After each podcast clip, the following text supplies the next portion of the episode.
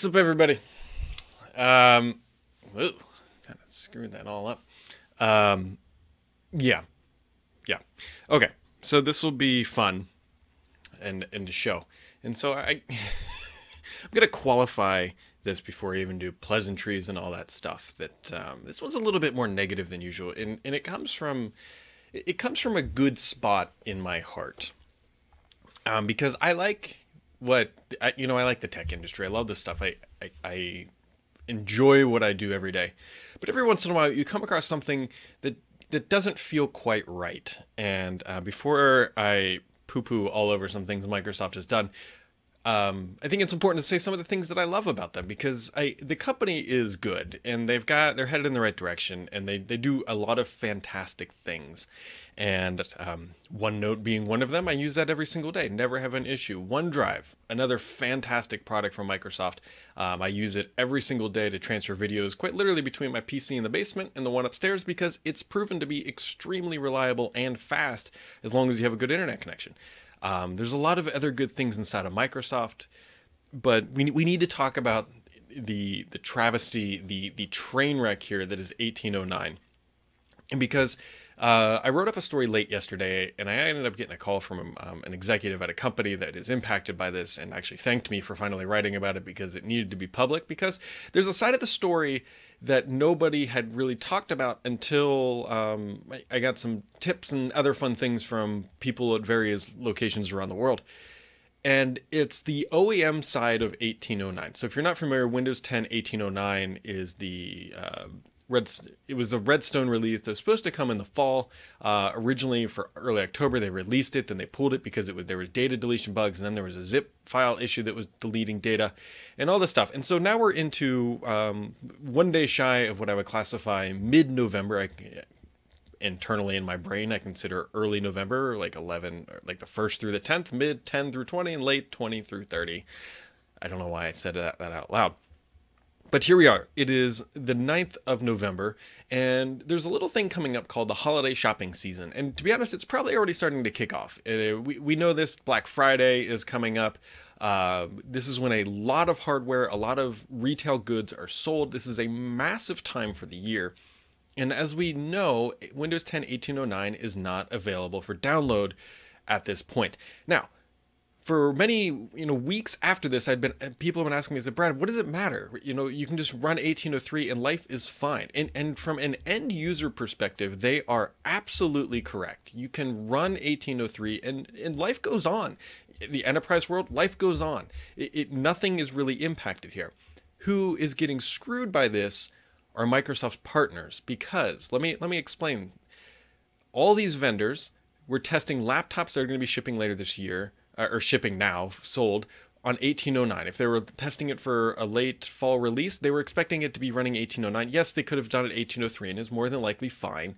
Um, but they're they're shipping 8th gen CPUs. They were testing it on 1809 and that's where they did their stability testing, their benchmarking, and all that stuff, which is not available. Now you could say maybe they should have done 1803 because that was what that was what was available, and maybe they they did, but they were all expecting 1809 to be available. These laptops to come off the assembly line, and one of the first things that the end user would do would be to run 1809, but they're not, and so this is kind of minor. I know you're probably thinking, God, Brad, this doesn't this isn't a big deal. Um, and to some extent, you're probably right because Intel did certify 8th gen CPUs to run on 1803. That was smart on Intel's part uh, to do that. I don't know if they were they were forewarned or they've been burned in the past, but that is fine. One of the bigger issues is all the marketing material that is advertising new features in 1809 for these laptops that is not currently available. And that's a challenge because if these companies start advertising and saying, hey, you can do X, Y, and Z on this laptop because it now has new inking support or drawing input and all that good stuff. Uh, well, actually, you can't because the, the version's not available yet. It, it becomes a marketing challenge because, again, obviously the features aren't there. Somebody buys a laptop, can't do what it shows on the box, they get upset. Again, could be considered minor, but the problem is, is here every day that goes by, it's a little bit later into the shopping season, and partners could be missing out. But here's the biggest the the biggest and this is kind of why I wrote the post. Snapdragon 850. Microsoft is making a, a, very large effort to make these always connected PCs, which is typically considered of a an ARM-based processor from Qualcomm. um, a Snapdragon 850 in this case, uh, LTE modem, and long battery life, 20 hours or so. That's that's the the thing. Now, Snapdragon 850 devices are shipping today. There's a Lenovo one, a Lenovo Yoga. I went and played with it yesterday at Best Buy. Uh, there's the Samsung Galaxy Book 2. Those are kind of the two bigger ticket items that are running this. And they need 1809. And so this created a really interesting question because I, I knew these devices were on sale. So the question became was Microsoft or were these partners sh- selling this device with 1809 that was known to be broken and deleting data? Or were they selling it with 1803? Now you might think 1803 on a Snapdragon 850 is not a big deal. The problem is, is that if in Microsoft's documentation, a Snapdragon 850 is not supported on 1803. It's not. It, it is not designed to run that. It is not optimized for that. And now, you might say, well, maybe it runs just fine. That is fine, but you per my understanding that when you put 1809 on a Snapdragon 850 device, you will get improved performance over that last generation, per what I have been told. I, I can't independently verify that, so that is the large qualifier. But regardless of that fact, Microsoft is not officially supporting Snapdragon 850 with 1803. And if you go buy a Samsung Book 2, which you can today, or the Lenovo Yoga, which is on sale at Best Buy as of today, or as of couple last week maybe because um, I went and played with it and they offered to sell it to me. It is running an unsupported version of Windows 10. Now, if you're an OEM partner who made a bet, the, the companies that are betting on Qualcomm and Snapdragon based Windows devices are Microsoft's most loyal partners. They are sticking their necks out for this thing because it is an unproven market. We don't even know if people really want this device, if it even works well enough for them. And so these loyal partners who have stretched their necks out are now being screwed by Microsoft because they can't ship 1809, which is designed for the chip that is in the latest generation of these devices. it's a cluster. I actually had somebody call me and thank me for writing it up at one of these companies because they can't go public with it because they don't want to burn Microsoft because they need Microsoft.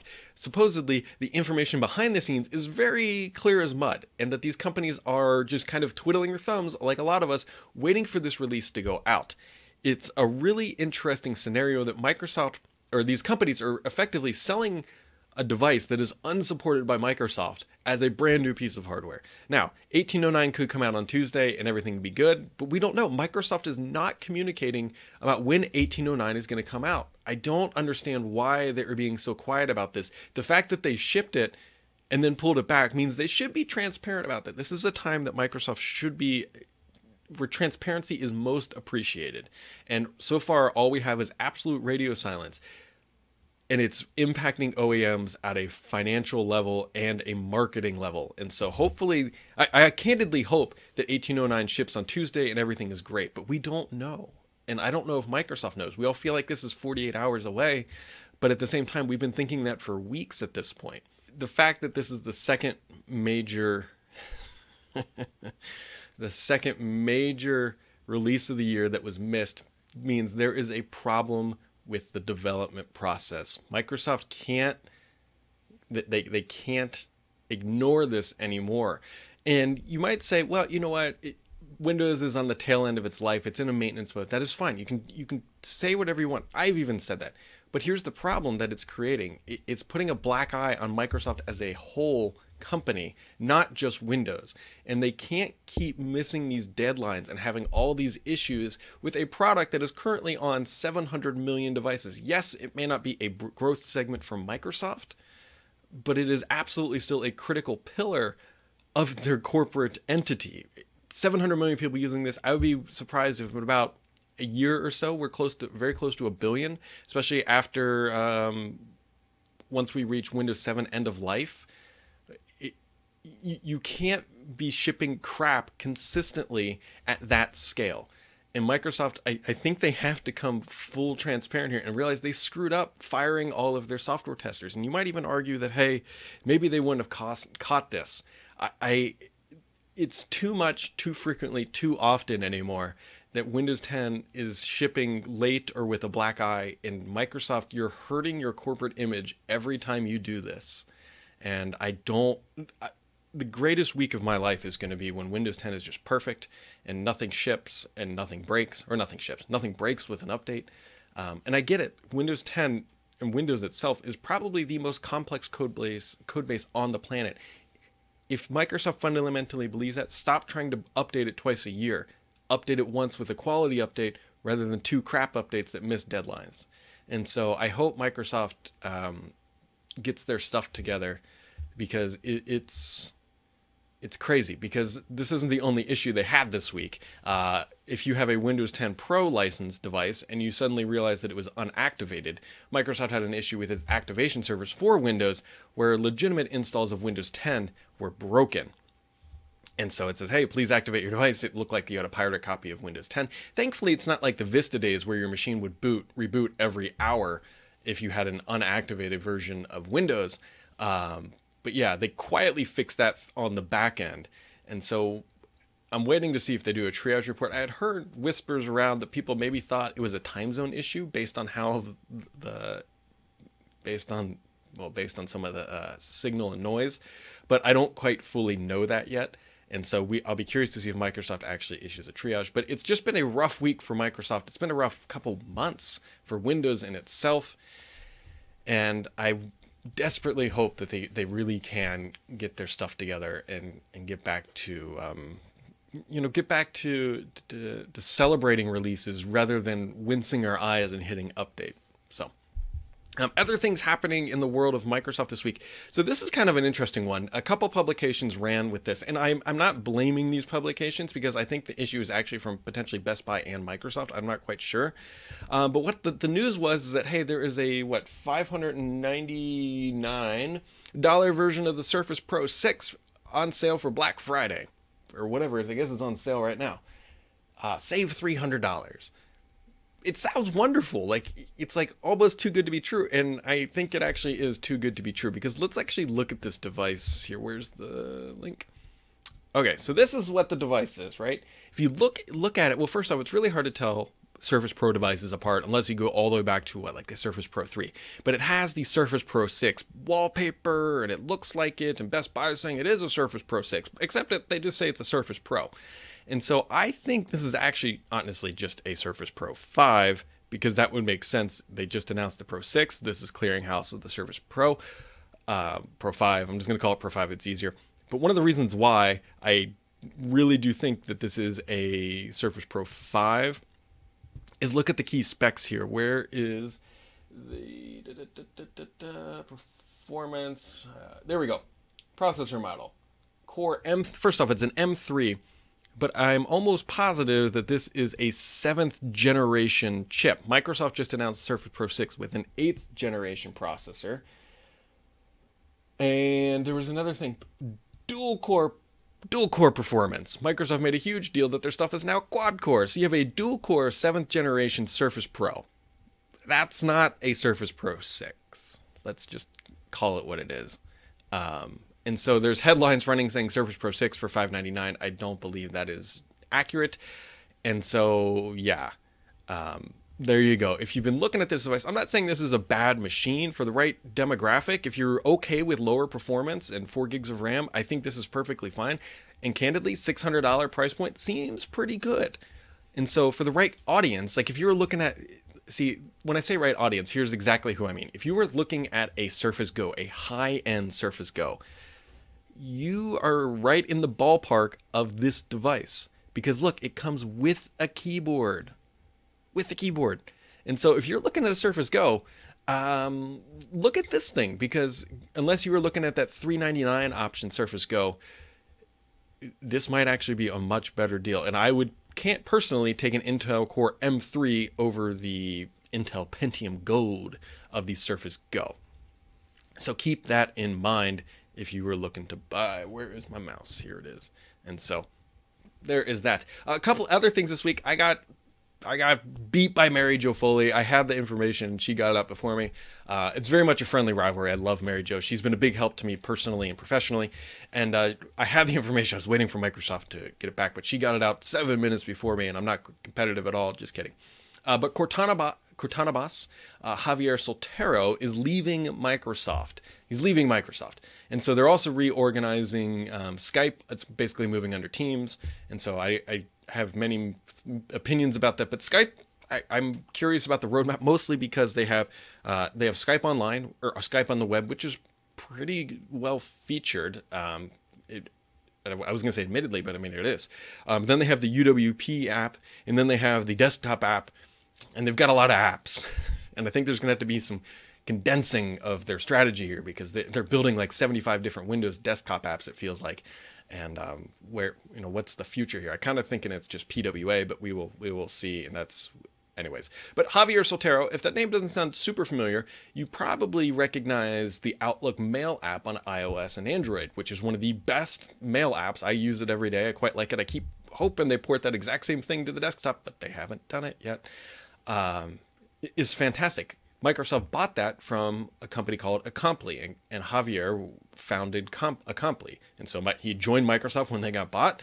And now, if you remember, two weeks ago, I scooped um, that there was a reorg that they were moving Cortana inside of the Office org. It was no longer kind of in that AI division. Well, Javier was leading that group, and now he didn't want to work under Office. And I think that was actually probably the writing on the wall at that time. I'm not. I'm thinking he probably made that decision ahead of this. Would be my guess, uh, pretty candidly. He's leaving four years after he was acquired, or his company was acquired.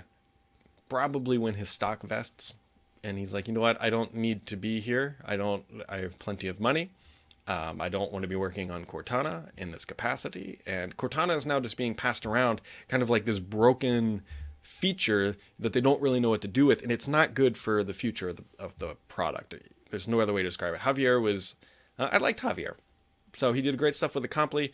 Um, I don't think he really had enough time running Cortana because I think it was the spring that he started taking over that. I could be I could be wrong on that date. But anyways, he's leaving, and uh, yeah, so so Cortana I think is under Shuman again, um, not Harry Shum, but Shuman. Um, yeah, so it's been an interesting week. Interesting week at Microsoft. They're going through some challenges again. Um, I, I, do think they'll be fine long term. Obviously, it's not revenue impacting. It's just kind of more embarrassment things um, coming along. And so I'm plowing away on this book. I'm waiting for Mr. Paul Thurrott. He is editing it, and I'm following behind, and, and I need him to finish editing, and then blah, blah, blah.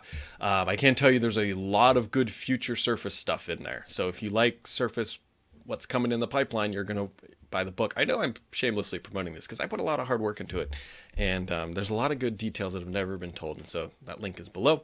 But guys, uh, that wraps it up for this week, and um, you know we'll be back next week. Uh, hopefully, hopefully 1809 has shipped by then, and life is back to normal, and Microsoft is figuring out their new development strategy and approach so that we don't have um, issues every time there's a feature release of Windows 10. So, uh, with that, guys, have yourselves a wonderful weekend, and we'll catch you right back here next time.